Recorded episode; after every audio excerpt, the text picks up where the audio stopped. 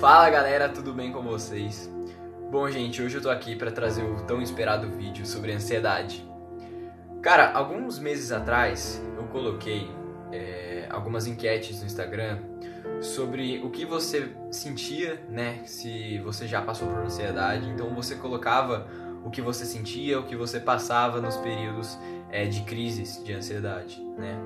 E várias pessoas responderam, então muito obrigado a todas essas pessoas que responderam a essas enquetes, tá bom?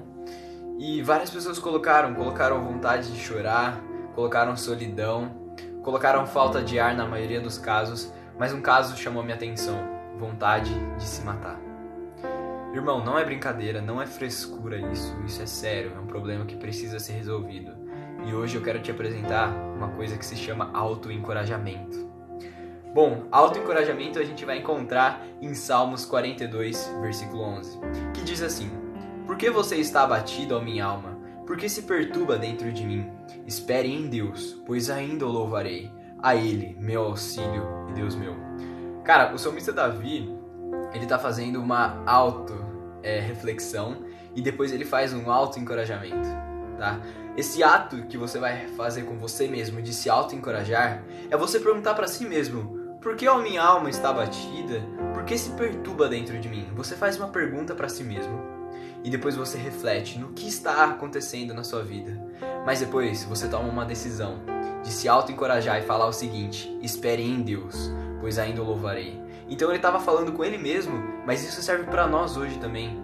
Nós podemos fazer esse ato de auto-encorajamento Sabe por quê? Porque Cristo nos prometeu que estaria conosco todos os dias. Ele estaria conosco em todas as partes da nossa vida e ele vai estar lá sempre te acompanhando. Nunca esqueça disso. E você tem duas opções: ou você se prostra diante das suas emoções e situações, ou você fala assim: "Não, eu decido mudar. Eu decido me auto-encorajar, porque ainda eu louvarei ao meu Senhor. Se você não conhece Jesus ainda, passe a conhecê-lo. Queira mais dele. Como? Busque. Busque como? Orando. O orar é você falar todos os seus sentimentos, todas as, situ as suas situações que você está passando hoje. Orar é bem simples, é você apresentar tudo que está no seu coração e você vai sentir a paz que excede todo entendimento. Você só vai experimentar da paz que excede todo entendimento quando você experimentar do melhor de Deus. E hoje eu quero falar uma coisa para você também. Cara, permita você se olhar com as lentes de Jesus Cristo. Como Cristo olhou para Levi, que depois se tornou Mateus, se você não conhece essa história, recomendo você vê-la. Jesus, ele se importa com você. E ele te olha com um olhar de amor, com as lentes dele mesmo, de Jesus Cristo. E sabe, ele se importa com as suas emoções, ele se importa com a sua situação, ele se importa com você. Mas seguinte, ele te olha além do que você é, porque ele sabe o que você pode ser nele. E você pode ser salvo, restaurado, renovado, porque ele se importa com você. E ele escolheu o nome de Mateus, sabe por quê? Mateus significa presente de Deus. E você é um presente de Deus na vida de Jesus. Sabia disso?